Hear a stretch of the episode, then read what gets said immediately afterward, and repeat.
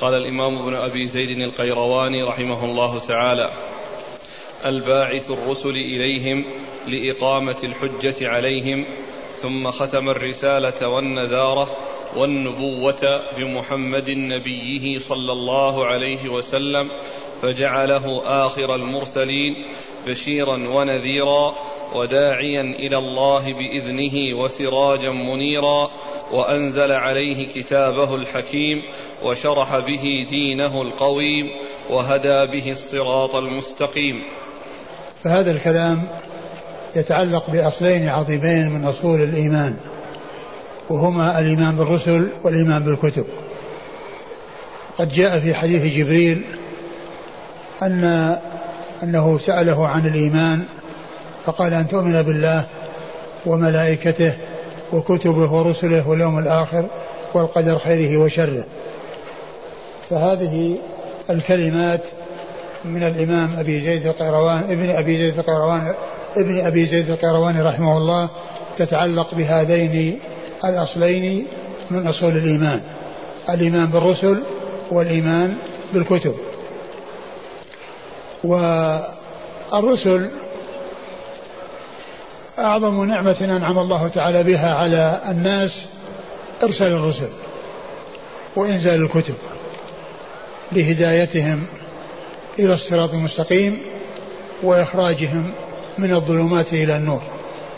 وقد قال الله عز وجل ولقد بعثنا في كل أمة رسولا أن اعبدوا الله واجتنبوا الطاغوت.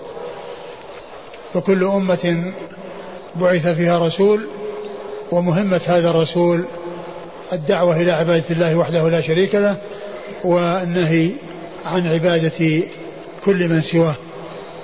ويقول الله عز وجل وما أرسلنا من قبلك من رسول إلا نوحي أنه إلا نوحي إليه أنه لا إله إلا أنا فاعبدون. وعلى هذا فإن الإيمان بالرسل أصل عظيم من أصول من أصول الإيمان وأعظم نعمة أنعم الله تعالى بها على الناس إرسال الرسل لهدايتهم إلى الخير. وهدايتهم إلى الصراط المستقيم وإخراجهم من الظلمات إلى النور. وختم الله عز وجل الرسل بنبينا محمد صلوات الله وسلامه وبركاته عليه الذي جعل رسالته عامة للثقلين الجن والإنس صلوات الله وسلامه وبركاته عليه. الرسل والأنبياء جاء في القرآن الكريم التنصيص على عدد منهم. وجاء في القرآن أن من الرسل من قص علينا ومنهم من لم يقص. منهم من قص علينا ومنهم من لم يقص. والواجب هو الإيمان بكل رسول أرسله الله. ومن كان منهم مسمى يؤمن به وباسمه ومن كان لم يسمى فإنه يؤمن إجمالا بكل رسول أرسله الله سواء عرف أو لم يعرف سواء سمي أو لم, أو لم يسم. والله عز وجل بين أنه أرسل الرسل وأنه وأن منهم من قصه الله علينا ومنهم من لم يقصص والذين قصوا في القرآن خمسة وعشرون خمسة وعشرون قصهم الله عز وجل في القرآن. وقد جاء ذكر ثمانية عشر منهم في سورة الأنعام. في سورة الأنعام. وتلك حجتنا آتيناها إبراهيم على قومه نرفع درجات من نشاء. إن ربك عليم حكيم. وهبنا له إسحاق ويعقوب. كلا هدينا ونوحا هدينا من قبل ومن ذريته داود وسليمان وأيوب ويوسف وموسى وهارون. وكذلك نجزي المحسنين. وزكريا ويحيى وعيسى وإلياس كل من الصالحين وإسماعيل وإدريس واليسع وذا الكفل. هؤلاء ثمانية عشر. هؤلاء ثمانية عشر. جاء ذكرهم في هذه الآيات في سورة الأنعام. ويبقى بعد ذلك سبعة وهم نبينا محمد عليه الصلاة والسلام وآدم وصالح وشعيب وهود وإدريس وذا الكفل. فيكون المجموع خمسة وعشرون. هؤلاء جاء التنصيص عليهم بالقرآن الكريم في القرآن الكريم وكما قلت الواجب هو الإيمان بالجميع ومن آه، قص ومن لم يقص من ذكر ومن لم يذكر. ثم إنه جاء ذكر الأنبياء وذكر الرسل. ومن المعلوم أنه لا ترادف بين النبي والرسول. لا ترادف بين النبي والرسول. بل الرسول غير النبي. وقد يجمع بين النبوة والرسالة. كما حصل لنبينا محمد عليه الصلاة والسلام فإنه نبي الرسول وكما جاء في القرآن عن موسى وعن عن إسماعيل أن كل منهما كان رسولا نبيا. يعني وصف بأنه نبي ووصف بأنه رسول. والفرق بين النبي والرسول اشتهر أن الفرق بينهما أن النبي من أوحي إليه بشرع ولم يؤمر بتبليغه والرسول من أوحي إليه بشرع وأمر بتبليغه. والرسول من أوحي إليه بشرع وأمر بتبليغه. لكن هذا التفريق يشكل عليه نصوص جاءت في القرآن وهو أن النبي وصف بأنه رسول وأنه مرسل كما وصف الرسول بأنه مرسل. وعلى هذا فكون النبي أمر أوحي إليه بشرع ولم يؤمر بتبليغه لا يتفق أو لا يستقيم مع ما جاء من وصف الأنبياء بأنهم رسل. كما قال الله عز وجل وما أرسلنا من قبلك من رسول ولا نبي. وما أرسلنا من قبلك من رسول ولا نبي. فذكر الرسول وذكر النبي وأن النبي مرسل وأن الرسول مرسل. وقال وكم أرسلنا من نبي في الأولين.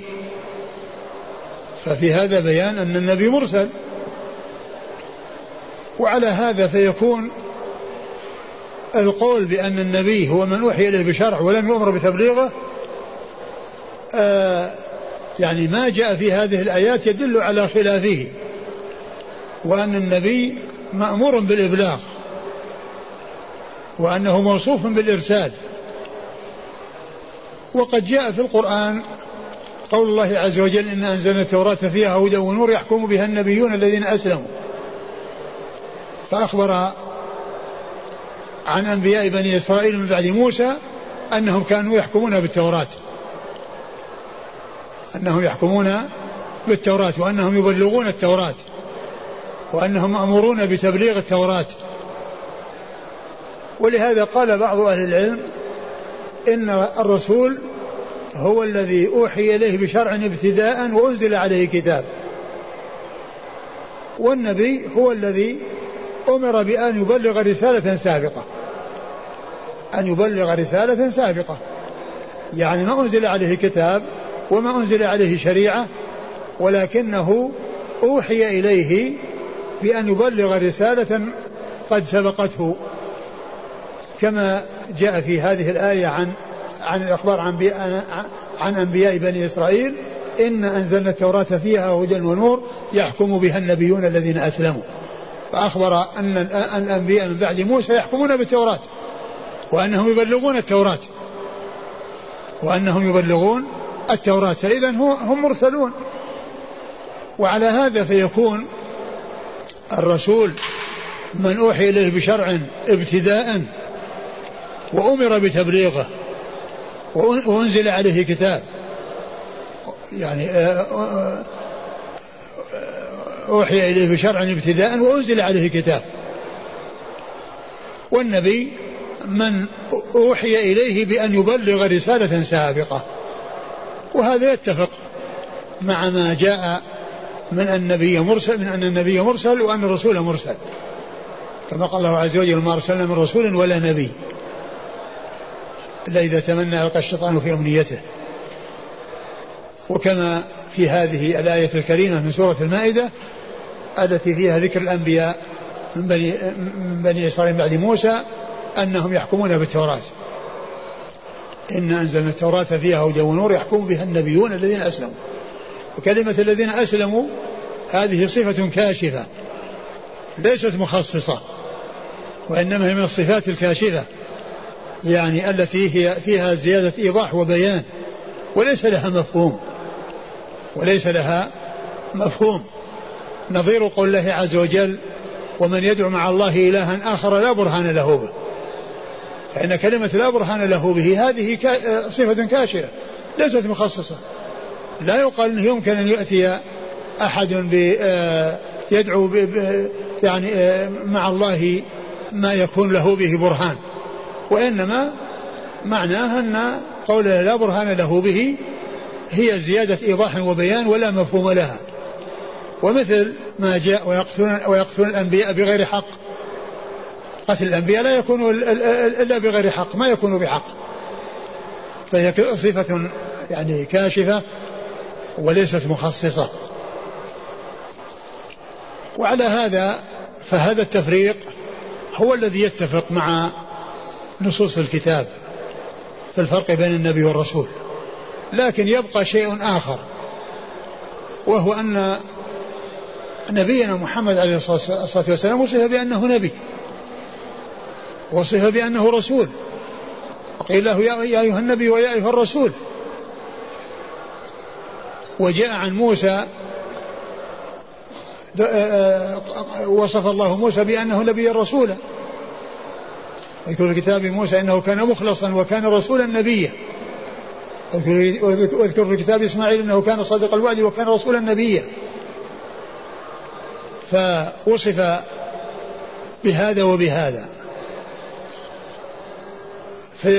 فيكون التفريق الذي حصل على أن هذا أنزل عليه كتاب وهذا أمر بأن يبلغ رسالة سابقة يشكل عليه مثل هذا.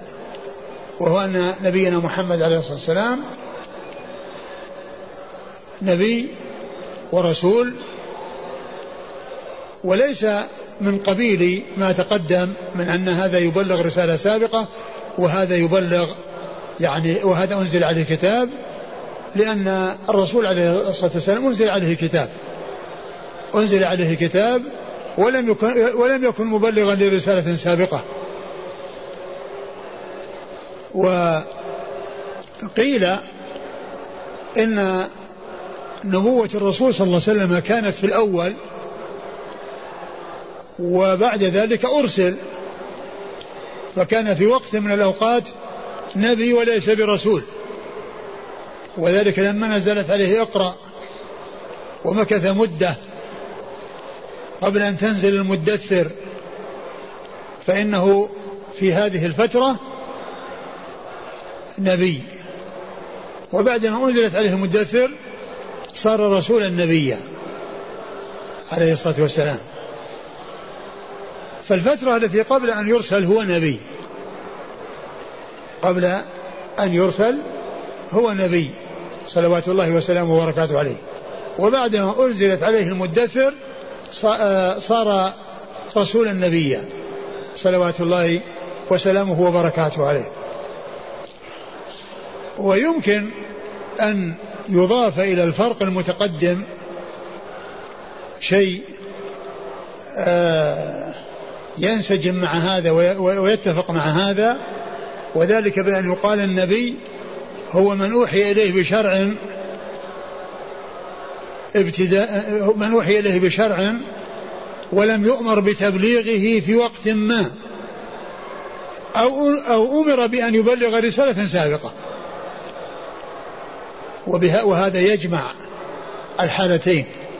حالة كون النبي مرسل وحالة كونه في فترة من في وقت من الأوقات آه، آه، غير مرسل وإنما هو نبي. من أوحي إليه بشرع ولم يؤمر بتبليغه في وقت ما.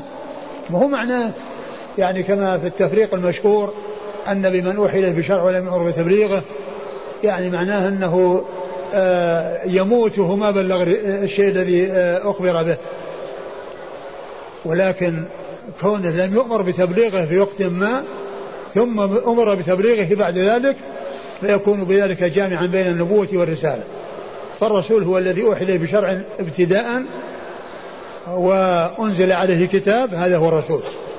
والنبي هو الذي أمر الذي أوحي إليه بشرع ولم يؤمر بتبليغه في وقت ما يعني في وقت من الأوقات أو أمر بأن يبلغ رسالة سابقة أو أمر بأن يبلغ رسالة سابقة وبذلك وبهذا التفريق يعني آه، آه، يحصل الاتفاق أو ال ال ال يعني كونه يعني يستقيم مع هذه النصوص. ولا يرد يعني إشكال يعني عليه. فهذا هو الفرق بين النبي والرسول. و آه وصف الرسالة جاء للبشر وجاء للملائكة. وأما وصف النبوة فقد جاء للبشر ولم يأتي للملائكة. قال الله عز وجل الله يصطفي من الملائكة رسلا ومن الناس. الله يصطفي من الملائكة رسلا ومن الناس. ووصف الملائكة بأنهم رسل وأن من البشر أن من من الملائكة رسل ومن البشر رسل. وجاء في البشر بأنهم أنبياء ولم يأتي إطلاق ذلك على الملائكة الذي هو لفظ النبوة. ثم إن الرسالة والنبوة جعلها الله عز وجل في الرجال دون النساء وجعلها في أهل القرى دون أهل البوادي كما قال الله عز وجل وما أرسلنا من قبلك من رسول وما أرسلنا من قبلك إلا رجالا نوحي إليه من أهل القرى. فقال رجالا وقال من أهل القرى. وقال من أهل القرى. فيكون وصفهم بأنهم رجال فلا يكون فلا, فلا تكون النساء كذلك وأنهم من أهل القرى فليسوا من البادية.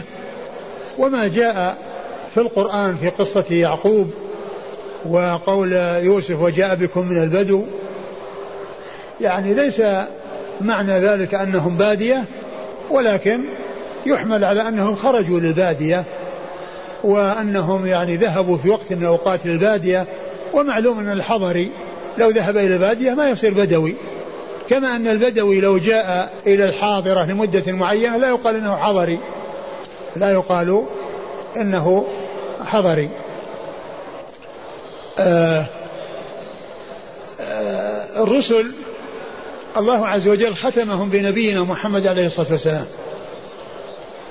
وقد جاء آيات تدل على امتنان الله عز وجل بإرسال رسوله الكريم حيث قال الله عز وجل لقد من الله على المؤمنين بعث فيهم رسولا من أنفسهم يتلو عليهم آياته ويزكيهم ويعلمهم الكتاب والحكمة وإن كانوا من قبل لفي ضلال مبين.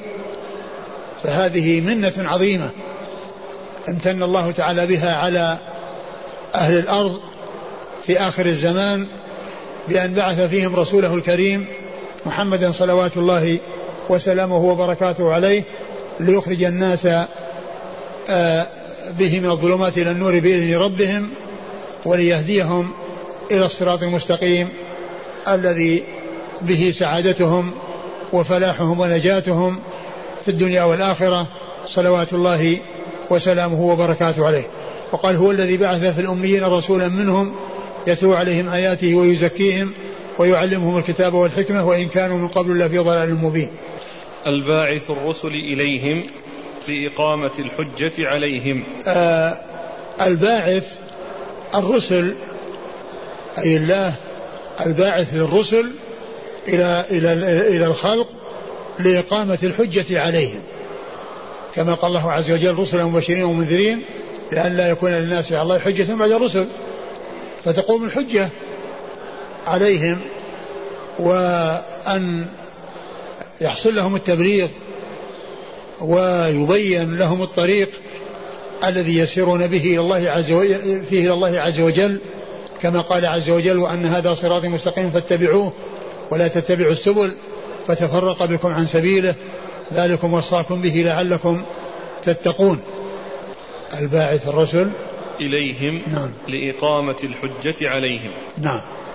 ثم ختم الرسالة والنذارة والنبوة بمحمد نبيه صلى الله عليه وآله وسلم. ثم ختم الرسالة والنذارة والنبوة بنبيه محمد صلوات الله وسلامه وبركاته عليه.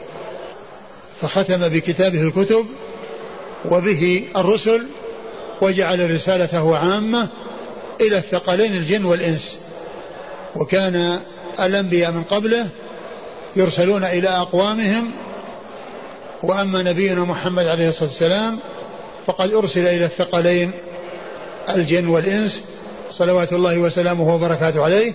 ولهذا جاء في الحديث الذي رواه مسلم في صحيحه عن النبي صلى الله عليه وسلم أنه قال والذي نفسي بيده لا يسمع بي أحد من هذه الأمة يهودي ولا نصراني ثم لا يؤمن بالذي جئت به إلا كان من أصحاب النار. فاليهود والنصارى وسائر البشر وكذلك الجن كلهم من أمة محمد عليه الصلاة والسلام أمة أمة الدعوة. يعني كلهم كلهم مدعوون إلى أن يؤمنوا به وأن يدخلوا في دينه وأن يتعبدوا الله عز وجل طبقا لما جاء به صلوات الله وسلامه وبركاته عليه. فلا يسع أحد الخروج عن شريعته والزعم بأنه يتبع نبي من الأنبياء بعد بعثته عليه الصلاة والسلام. لا ينفعه زعمه ودعواه بأن يقول اليهودي بأنه تابع لموسى ويقول النصراني بأنه تابع لعيسى لا يفيده ذلك. لأنه بعد بعثة محمد عليه الصلاة والسلام ختم الله تعالى به الرسالات ولم يبقى لأحد آه إلا أن آه يؤمن به ويستسلم وينقاد لما جاء به. ويعمل بما جاء به صلى الله عليه وسلم لأن شريعته ناسخة للشرائع ولأن آه رسالة عامة صلوات الله وسلامه وبركاته عليه ورسالة نبينا محمد عليه الصلاة والسلام آآ آآ تتصف بثلاث صفات هي العموم وأنها للثقلين الجن والإنس وأنه لا يسع أحد الخروج عنها وأن من لم يؤمن بالرسول عليه الصلاة والسلام فليس له إلا النار ومن كذب برسول واحد فقد كذب بجميع المرسلين. صلوات الله وسلامه وبركاته عليهم أجمعين. فهذه صفة. والصفة الثانية الكمال فهي شريعة كاملة. لا نقص فيها بوجه من الوجوه ولا تحتاج إلى إضافات ولا محدثات ولا أن يلصق بها بدع بل أكمل الله عز وجل الدين وأتم النعمة وترك النبي محمد عليه الصلاة والسلام أمته على بيضاء ليلها كنهارها لا يزغ عنها إلا هالك صلوات الله وسلامه وبركاته عليه. والصفة الثالثة البقاء والخلود والاستمرار فإنها مستمرة إلى أن يرث الله الأرض ومن عليها.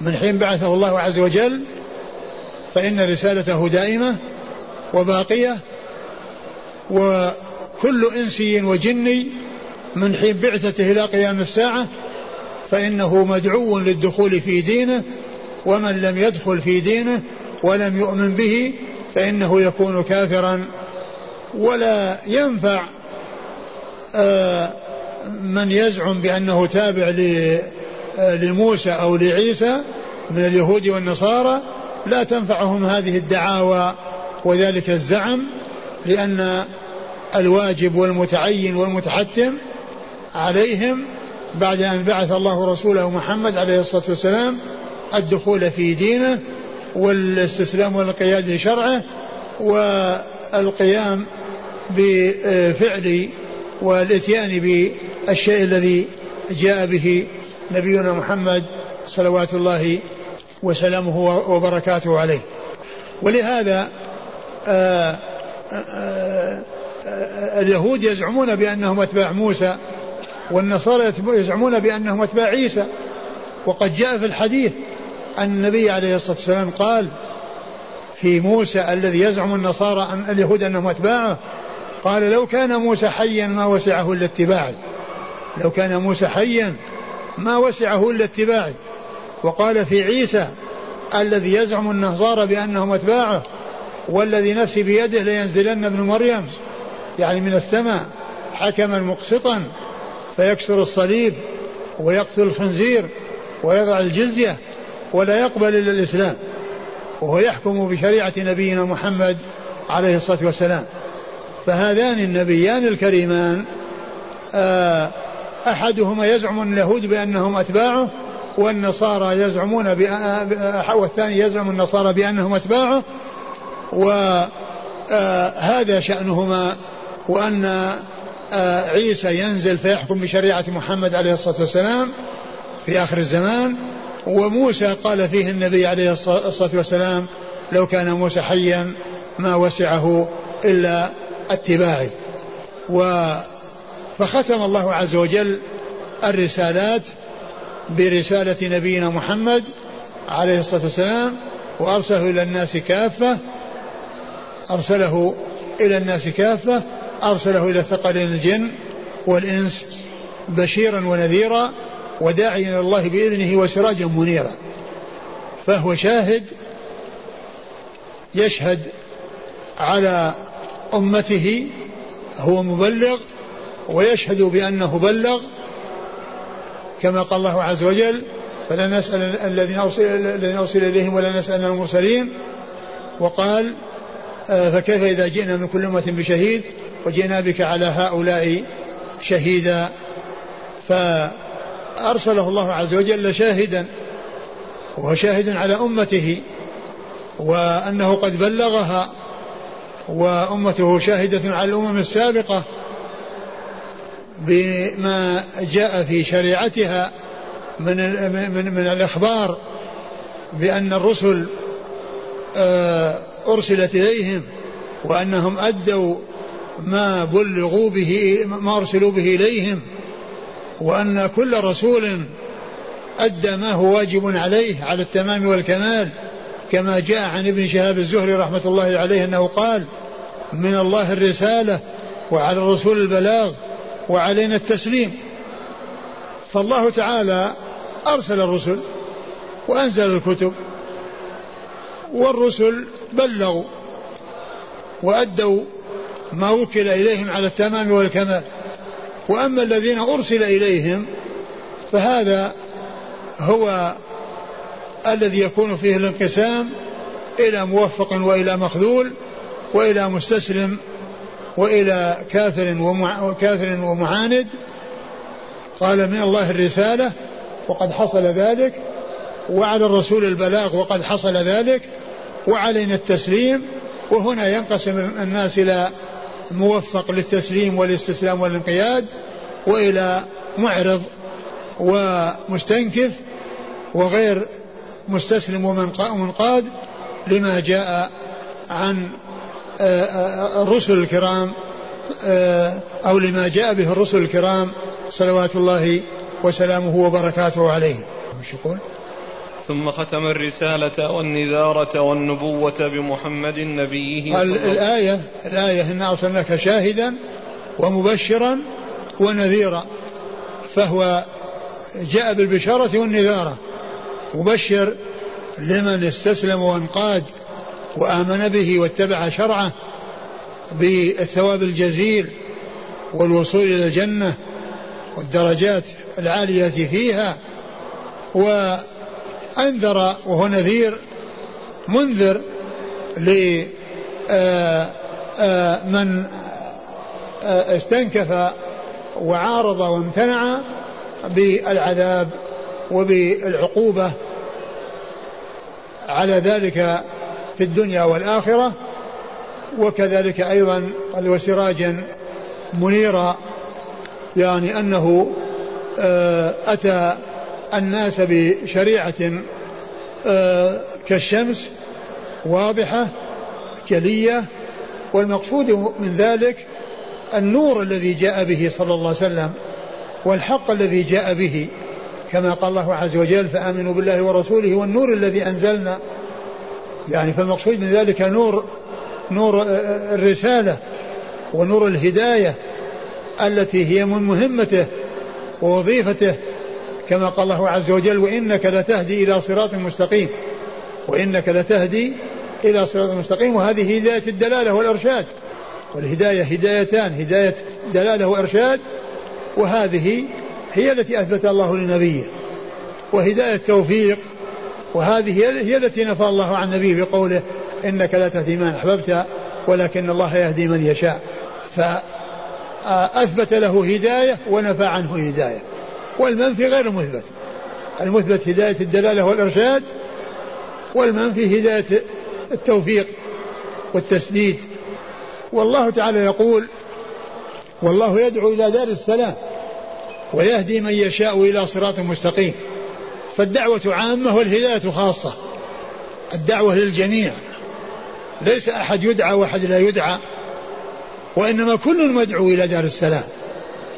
كل مدعو إلى الإيمان بالله ورسوله عليه الصلاة والسلام والاستسلام لشرعه والانقياد لما جاء به صلوات الله وسلامه وبركاته عليه. وأما الهداية لا تحصل لكل أحد وإنما تحصل لما شاء الله. ولمن وفقه الله عز وجل. ولهذا قال والله يدعو إلى دار السلام أي كل أحد. المفعول محذوف وهو عام والمف... في الدعوة وأما في الهداية فقد أظهر في قوله من يشاء. والله يدعو إلى دار السلام كل أحد أي كل أحد ويهدي من شاء.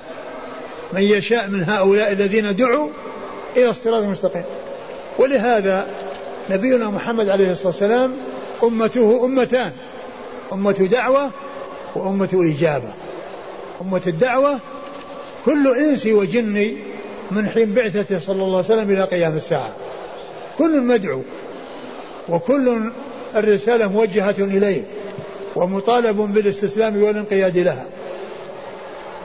وأمة الإجابة وهم الذين وفقوا لهذا الدين الحنيف ودخلوا في هذا الدين وسواء كانوا على الاستقامة أو عندهم شيء من الانحراف وعندهم شيء من النقص فإن فإنهم يطلق عليهم أنهم أمة إجابة. كل من أسلم ودخل في هذا الدين ولا حصل عنده ما حصل من نقص وهو من أمة الإجابة. وأما أمة الدعوة فهي في حق كل أحد وليست لأحد دون أحد. ولهذا قال والله يدعو إلى دار السلام ويهدي من يشاء إلى صراط مستقيم. فالدعوة والهداية عامة والتوفيق وهداية التوفيق خاصة لا تحصل لكل أحد وإنما تحصل لمن وفقه الله عز وجل. فهو سراج منير صلوات الله وسلامه وبركاته عليه يعني جاء بالنور والهدى وأخرج الله تعالى به الناس من الظلمات إلى النور صلوات الله وسلامه وبركاته عليه.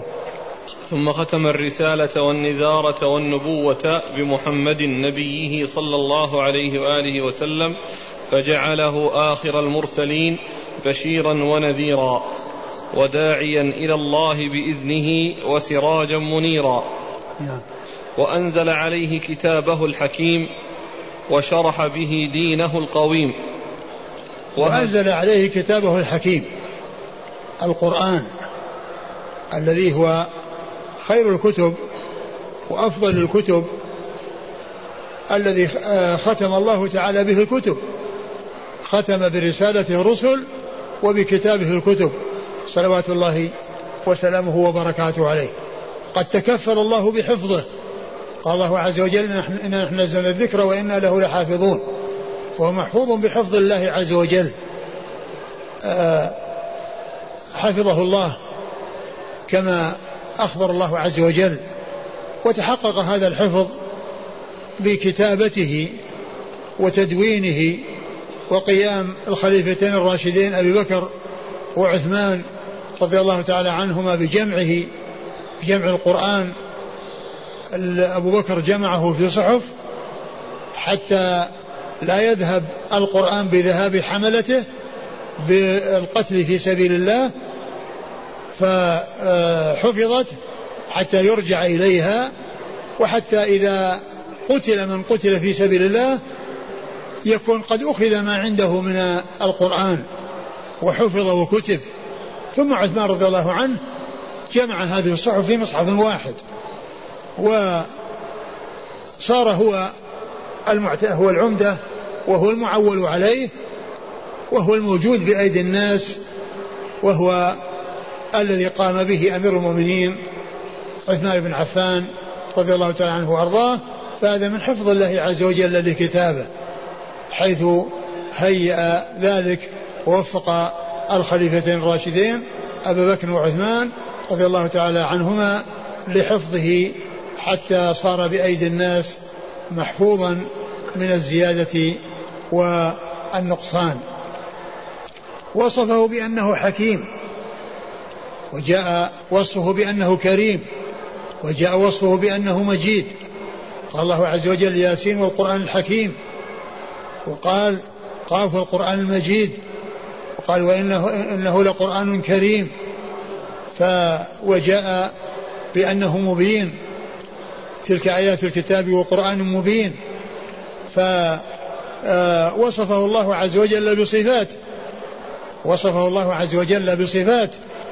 وكما عرفنا الإيمان بالكتب أحد أصول الإيمان الستة والكتاب الذي أنزله الله على رسوله محمد عليه الصلاة والسلام هو آخرها وهو ناسخها وهو المهيمن عليها كما قال الله عز وجل وأنزلنا إليك الكتاب بالحق مصدقا لما بين يديه من الكتاب ومهيمنا عليه.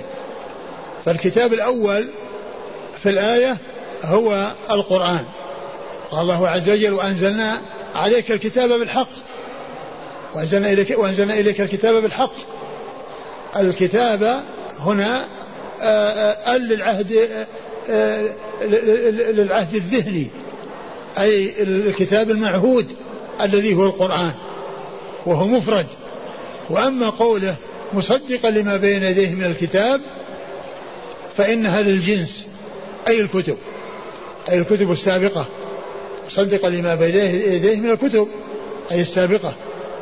ويقال في في الكتب ما قيل في الرسل منها ما سمي لنا ومنها ما لم يسمى. منها ما ذكر لنا ومنها ما لم يذكر. ونحن نؤمن بالمذكور وغير المذكور نؤمن بالمسمى وغير المسمى والذي سمي لنا في القرآن التوراة والإنجيل والزبور وصحف إبراهيم وموسى. هذا هو الذي سمي لنا في القرآن. ولكن نؤمن بأن كل رسول أنزل عليه كتاب كما قال الله عز وجل لقد أرسلنا رسلنا بالبينات وأنزلنا معهم الكتاب أي الكتب. وأنزلنا معهم الكتاب والميزان ليقوم الناس بالقسط. والمراد بالكتاب الكتب وأل لاستغراق الجنس وليست للإفراد وإنما هي للعموم والشمول. فنحن نؤمن بالمسمى وغير المسمى ما سمي لنا نؤمن به باسمه ونعتقد بأنه نزل من عند الله وأنه حق. وما لم يسمى نؤمن به ونصدق. بأن كل رسول كل رسول أنزل الله تعالى عليه كتابا وأنه قام بمهمته على التمام والكمال. وأنزل عليه كتابه الحكيم وشرح به دينه القويم. وشرح به أي بالرسول صلى الله عليه وسلم دينه القويم. لأن الرسول صلى الله عليه وسلم هو مبلغ عن الله وسنته آه، موضحة للقرآن وشارحة للقرآن ودالة عليه ومفسرة له والسنة هي وحي من الله كما أن القرآن وحي من الله إلا أن القرآن متعبد بتلاوته والعمل به وأما السنة فمتعبد بالعمل بها. ولا بد من العمل بالسنة كما أنه لا بد من العمل بالقرآن. ولا يقال أن عمل بالقرآن دون السنة. ومن زعم أنه مؤمن بالقرآن غير مؤمن بالسنة فهو كافر بالكتاب والسنة لأن الله تعالى يقول وما آتاكم الرسول فخذوه وما نهاكم عنه فانتهوا فما جاء به النبي صلى الله عليه وسلم من الحديث مأمور به في كتاب الله في قوله وما آتاكم الرسول فخذوه وما نهاكم عنه فانتهوا وهي وحي من الله عز وجل. كما قال الله عز وجل وما ينطق عن الهوى إن هو إلا وحي يوحى فهي وحي من الله. لا لا يقال إنها من عند النبي صلى الله عليه وسلم بل هي من عند الله. والرسول صلى الله عليه وسلم بلغ القرآن وبلغ السنة بلغ هذا وهذا. فيقول الله عز وجل وما ينطق عن الهوى إن هو إلا وحي يوحى يعني ما ينطق به وما يأتي به عليه الصلاة والسلام إنما هو وحي يوحى. إلا أن هذا الوحي الذي يوحى منه ما هو متعبد بتلاوته وهو القرآن والعمل به ومنها ما هو متعبد بالعمل به وهو سنة الرسول الكريم صلوات الله وسلامه وبركاته عليه. وشرح به دينه القويم السنة شارحة للقرآن وموضحة له ولا يقال إنه يستغنى بالقرآن عن السنة. ومن زعم أنه يستغني بالقرآن عن السنة فهو كافر. لأنه لا بد من السنة لا بد من القرآن ولا بد من السنة. وكيف يمكن لمن يزعم بأنه يستغني بالقرآن عن السنة؟ كيف يصلي؟ كيف يصلي؟ أين في القرآن أن أن صلاة الظهر أربع ركعات والعصر أربع ركعات؟ والفجر ركعتان والعشاء أربع ركعات والمغرب ثلاث هذا لا يوجد إلا في السنة. فالذي يقول أنه لا يأخذ إلا بالقرآن ولا يأخذ بالسنة هو كافر بالكتاب والسنة. والسنة هي التي وضحت وبينت.